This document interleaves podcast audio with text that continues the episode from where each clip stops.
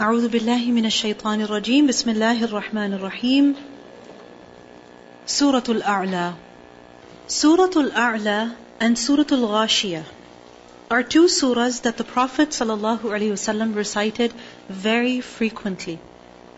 Both the Eid prayers as well as Jumu'ah. The Prophet ﷺ would recite these two surahs. And if Jumu'ah and Eid were combined on one day, he would still recite these two surahs. Surah Al-A'la and Surah Al-Ghashiyah. We also learned that the Prophet ﷺ كان يقرأ في الظهر سبح اسم ربك الأعلى. He would recite the surah in the Zuhr prayer. He would also recite the surah in the Witr prayer. So we see here that the Prophet ﷺ recited these surahs when in large gatherings. He recited the surah in Jumu'ah Salah, so weekly reminder. Sometimes in Zuhr Salah, but in witr for sure. Daily reminder. The Prophet ﷺ gave this surah so much importance. What is the meaning of the surah? Bismillahir Rahmanir Rahim. سبح اسم ربك الأعلى. Sabbih. Glorify. Exalt. This is a command. Meaning, O you who listens, you must glorify and exalt the ism, the name of who? Of Rabbik, of your Lord, who is Al-A'la, the highest one, the most high. Glorify His name, meaning do His tasbih. Why? Because He is the highest. And glorify Him in what manner? That you should worship Him, and you should mention Him, and you should strive for Him, and you should work in His obedience. Why? Because He is Al-A'la, the Most High. None is higher than Him. Al-a'la from ulu. Ali is one who is high. But a'la is the highest one. Meaning there is no one higher than him. How is Allah subhanahu wa ta'ala our Lord the most high?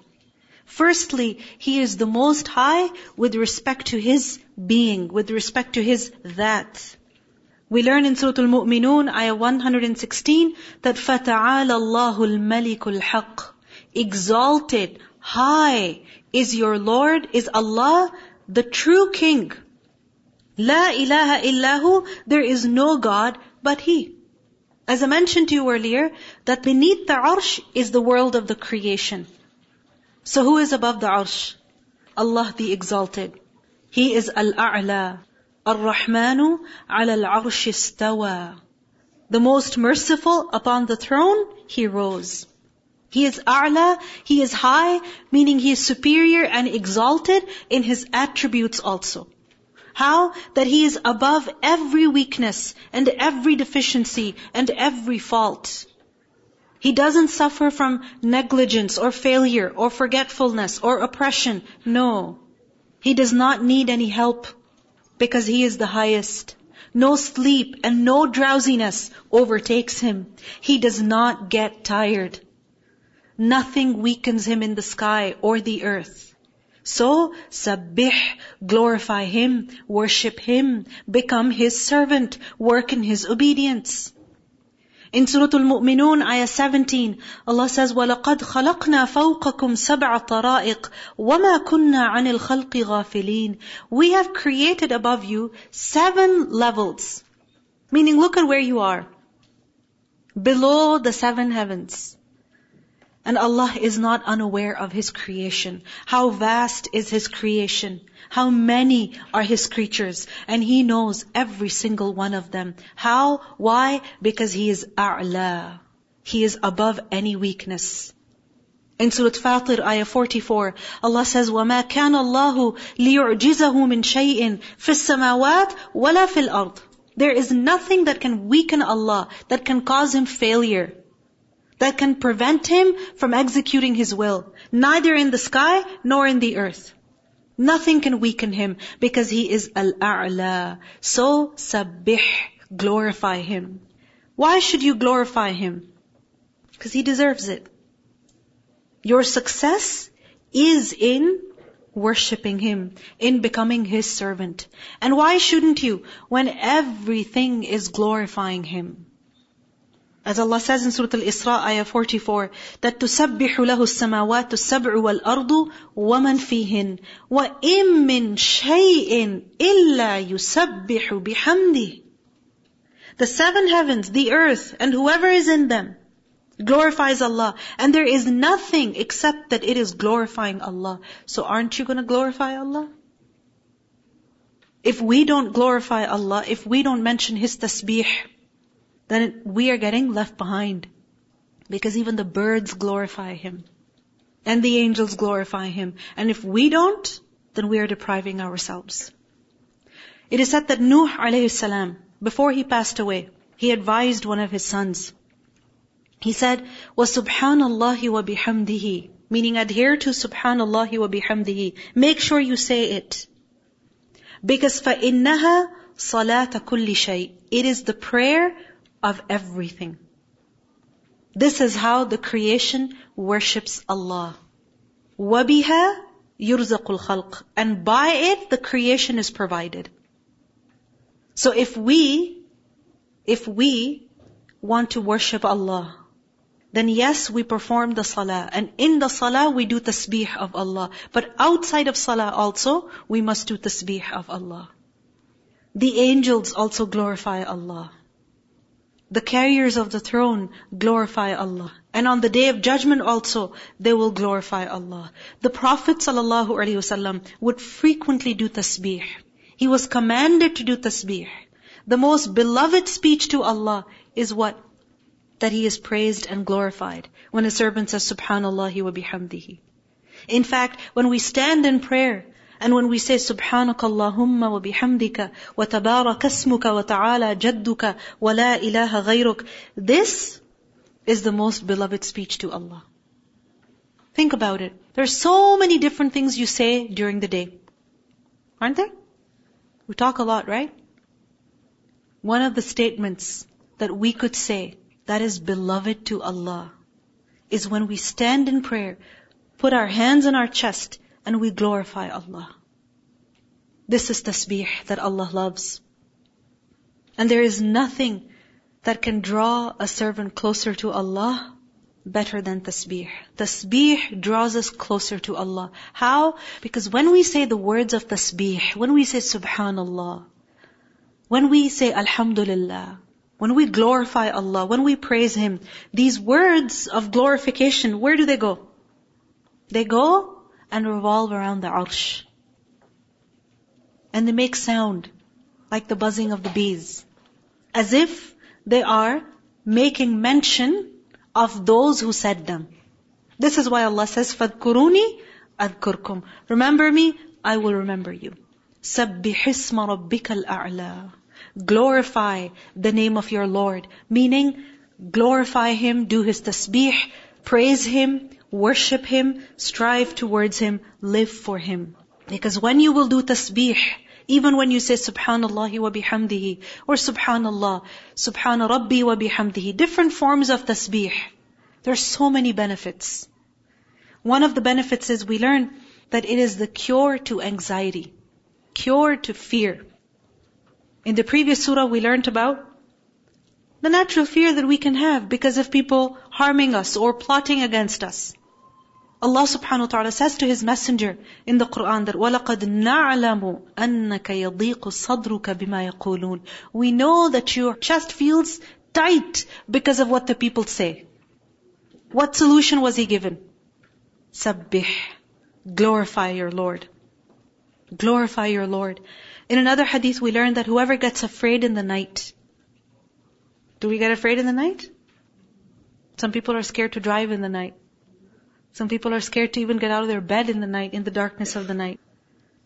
Or whoever is afraid to spend money. Are we afraid of spending money in the way of Allah? Yeah? Or whoever is afraid of facing the enemy, then he should increase in saying Subhanallah wa bihamdihi. His fear will depart because of it. So, your fear is overwhelming you?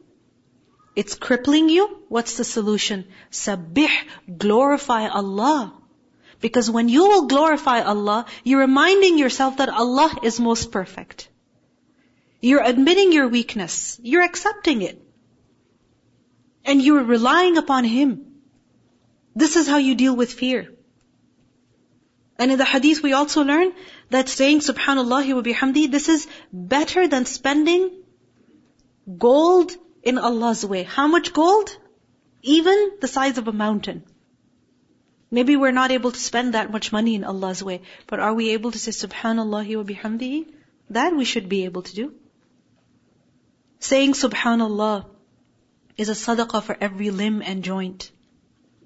As we learn in hadith that when a person wakes up, then sadaqah is due for what? Every limb, every joint in the body. So how do you do that? Subhanallah is a sadaqah. When you do dhikr of Allah, that is a sadaqah. Kalimatan, two statements, two words. How are they? Khafifatan ala lisan, right? Saqilatan fil mizan, habibatan ila rahman. Beloved to the most merciful, heavy in the scale and easy upon the tongue. What are they? Subhanallahi wa bihamdihi subhanallahil azim. So here we are being given a command, and this command is so direct. Sabbihisma rabbikal a'la. And if there's one thing we can take from the Quran, even if there is just one lesson we can take, which is that my Lord is the best, and I need Him, and I need to glorify Him. Sabbihisma rabbikal a'la. Glorify Him when? In the morning, in the evening, in salah, in ruku, in sujood, after salah, before going to sleep. Even when going down, what do we say? What do we say? Subhanallah. Even on hearing thunder, what do we say? Hmm? يُسَبِّحُ الرَّعْدُ بِحَمْدِهِ وَالْمَلَائِكَةُ مِنْ خِيفَتِهِ سبح اسم ربك الأعلى الذي خلق فسوى The one who created and then he proportioned. سوى تسوية To level something. Smoothen it. So he created what? What did Allah create? Everything. So everything that exists is Allah's creation. But when Allah created the creation, how did He create it? Sawa. He proportioned, He leveled, He smoothened. Just look at your body. If this flesh wasn't there, if the fat wasn't there, then how would we be? Skin and bones. Uncomfortable and causing discomfort to others also. Isn't it? Sawa. With this flesh, with this fat, with the skin, He smoothened us, smoothened our bodies. And if you look at it, every single creature, it's as if, you know, it's complete down to the final finishing touches even.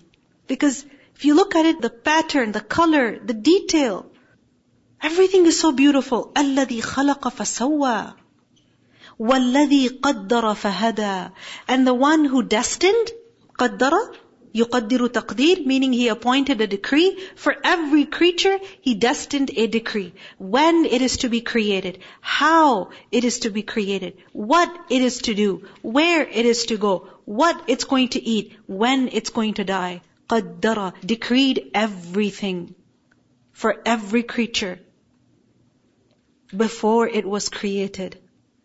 And then fahada, then he also guided it. He guided every creature. To what? To what? To whatever that is necessary for it. As the winter's here, I guess, you see birds. Tiny birds. Subhanallah. How do they survive in this cold? How? Who guided them?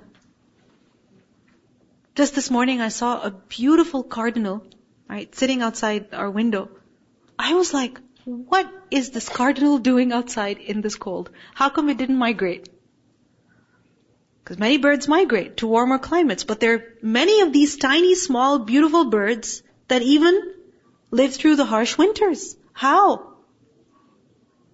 How? Fahada. Who guided them? Where to find food, and how, and when, and how to deal with the cold wind and the freezing temperatures. How? How do they function? Who guided them? Who taught them? In Surah Qamar, ayah 49, Allah says, Inna kulla shay'in khalaqnahu biqadar. We have created everything according to a certain measure. For everything is a decree. And we learned that Allah ordained the qadr of all the creation 50,000 years before He created the heavens and the earth. 50,000 years before He created the heavens and the earth. In Surah Taha, ayah 50, Musa alayhi said, رَبُّنَا الَّذِي أَعْطَى كُلَّ شَيْءٍ خَلْقَهُ ثُمَّ هَدَى Our Lord is the one who has given every creature, everything its form, and then He also guided it. Guided it as to where it should go, where it will find shelter, what it needs to eat, what it should not eat how it needs to climb, or how it needs to fly, or how it needs to swim. How? Hada. I mean, look at the variety of the creation. From the biggest to the smallest, and every creature knows what it's supposed to do. Isn't it? Every creature. Even when you look at plants, how do some plants know that they have to grow? grow in this way or grow in that way, climb on top of something else. How do they figure it out? It's built in. Hada. And for man, for the human being, hidayah is of two types. Hidayah of irshad and hidayah of tawfiq. That he has guided as an instructed, irshad, directed him as to what is good and what is not, what he must do and what he must not do. And then tawfiq the ability to see that guidance, accept it, and follow it. And the Quran is also Allah's guidance, which He has sent for people. وَالَّذِي قَدَّرَ فَهَدَى وَالَّذِي أَخْرَجَ الْمَرْعَى And the one who brings out the pasture, mar'a. Ra'in ya. Mar'a is used for grazing land. Or green, fresh pasture. So grass and things like that, which grow and which serve as pasture for animals of livestock. So وَالَّذِي أَخْرَجَ الْمَرْعَى فَجَعَلَهُ غُثَاءً أَحْوَى Then he made it, meaning he makes the mar'a, what? غُثَاءً. Stubble. And what is its color like? Ahwa. Very dark. Those same green plants, what happens to them? They turn dark, lifeless, dried up, withered. Ghutha and ahwa. Ghutha, ghain thawaw, is used for when plants decay. Okay? When they decay. We all saw in the summer how trees were full of green, fresh leaves. Then they changed color and then they fell. When they fell, their color was still beautiful. But what happened after rain fell? What happened? The color faded. Didn't it? One day I was outside, picked up some leaves with my kids and we put them in the car and I forgot to take them out. So after two days or so, we saw the leaves. They had dried up, left a big mess in my car. Alright? Those same leaves, which were so nice and cool and soft and beautiful, now, what are they? Just waiting to vacuum the car. This is ghusa. When plants, leaves, they begin to die. And as they begin to die, they lose their color, they lose their freshness, and they're basically waste. They're basically like garbage. It is said, ghutha is also used for the black, decaying stubble that gathers on the side of the water or on the surface of the water in a flood. In a flood. So think about this. Water that has gathered up, it will pick up everything in its way, right? So leaves, broken twigs, grass, things like that, that die, over time what happens? They rise to the surface and they turn black, they're decaying. That's it. It's waste, it's garbage. This is ghusa. And further, ahwa. Ahwa, hawawiya. When something becomes very dark and intense in its color. There's two interpretations of ahwa. One is that it turns very dark, as in dark brown, almost black. And that's what happens. I mean, in winter, what do you see? Those same green fields, what's their color? Dirty brown, isn't it? You see no green, no red, no yellow. All dirty brown. This is ahwa. And some have said that ahwa refers to when the color becomes really intense. So for example, as fruits, when they become more ripe, the color becomes even brighter. And then slowly it turns into blackness. So for example, bananas. When you get them from the grocery store, they're kind of green yellow. You leave them for some time, they turn bright yellow. And then what happens? That bright yellow, deep color, some said this is ahwa. And others said that no, not this level, but black, dark. So فَجَعَلَهُ غُثَاءً أَحْوَى What's the message here? What's the message here? Connect this with the previous ayah. وَالَّذِي أَخْرَجَ الْمَرْعَى فَجَعَلَهُ غُثَاءً أَحْوَى There is decline. Things have a beginning, they reach their peak, and then there is decline. سَنُقْرِئُكَ فَلَا تَنْسَى There are many things that decline in our lives over time. There are things we learn, they're fresh in our mind, so much so that we're writing an exam, and within 20 minutes we can recall all that information and answer all those questions. But what happens two weeks after that exam? What happens? We've forgotten it. Right? That information was so fresh in your mind, you were so able to access that information, recall it, use it, but after some time you lost it. Rise, peak, decline. Isn't it? Now the fear of loss is very natural. The fear of forgetting is also very natural. The Prophet ﷺ was being given a very precious treasure. And what was that? The Quran. And he was afraid that he would forget the Quran. So when Jibreel would bring him revelation, the Prophet ﷺ would not even wait for Jibreel to finish reciting. What would he do? He would start reciting with Jibreel. So Allah subhanahu wa ta'ala revealed verses in the Quran not once, but several times, reminding him that don't be hasty over here. You don't recite when Jibreel is reciting. We will make sure that you remember it. Isn't it so? For example, we learn in Surah Qiyamah, ayah 16. لا تحرك به لسانك لتعجل به إن علينا جمعه وقرآنه فإذا قرأناه فاتبع قرآنه ثم إن علينا بيانه The Prophet ﷺ was afraid that he would forget the Quran. So Allah subhanahu wa ta'ala assured him here, سَنُقْرِئُكَ We will make you recite. Trust Allah. فَلَا تَنْسَى And then you won't forget. You see, when you forget, you feel so weak over there.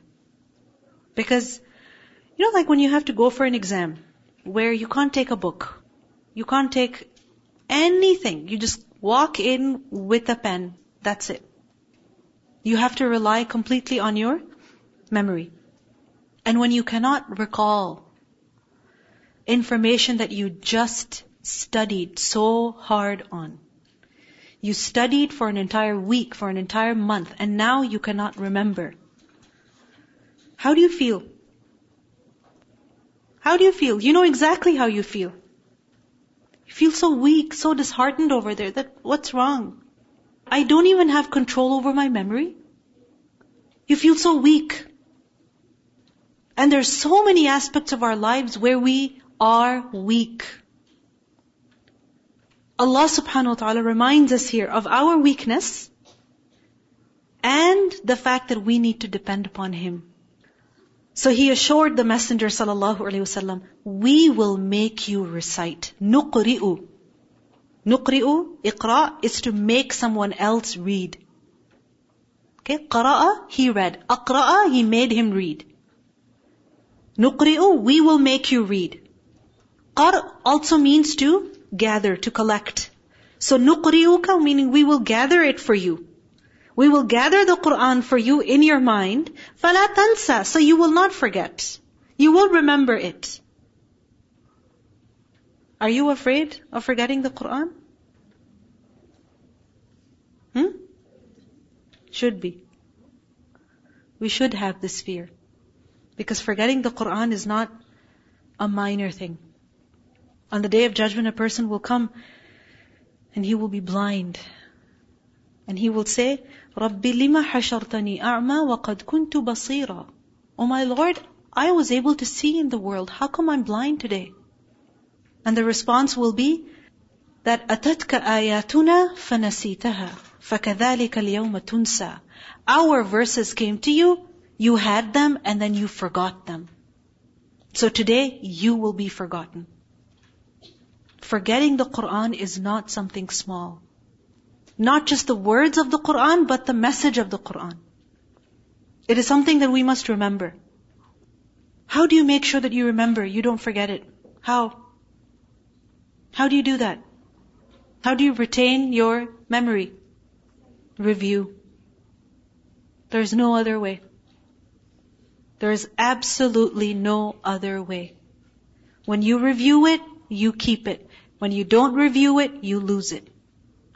Because you see, once you learn something, learn some information, if you use that information, you have it. And if you don't use it, what's gonna happen? There's other things that you will learn that will take priority. Right? And studies show that when you learn something, right? And if you, if you don't use it, so basically you begin to forget the information, the most amount of forgetting takes place when? At the beginning. So, one year after you learned something, you didn't use that information, it's just sitting there, you didn't use it, you didn't review it. Within one year, you'll forget a lot of it. And then after that, the forgetting tapers off. So, it doesn't make a difference. So then what is necessary? Once you learn something, review, review, review, review. Don't stop reviewing because when you will stop, you will, you will forget. And the Quran, what is it for? What is the purpose of the Quran? Hmm? Guidance, right? Ibadah, you see, al-ilmu ibadah. Knowledge is worship. Learning knowledge is worship itself. And knowledge is learned for the purpose of worship. So why do we learn the Quran? Just so that we can be called someone who knows the Quran? Is that the objective? Why do we learn the Quran? Just so that we can recall verses off the top of our head and present them and show that we're very knowledgeable? Is that the purpose? What is the purpose of learning the Quran? It is to recite it and act upon it. It is to worship Allah through it. So, you keep reviewing and stay connected and keep using the Quran. You will not forget it. سَنُقْرِئُكَ فَلَا تَنْسَى and the message that we're being given over here is that firstly, have, again, trust in Allah. Learn to rely upon Allah even with regards to your memory. You don't have control over your memory. What control do you think you have over your money then? Or over your family? if you don't have control over the thing which is in your head, inside your head, what control do you have on things that are outside of you? Money, family, children. You don't. Learn to rely upon Allah. سَنُقْرِئُكَ فَلَا تَنْسَى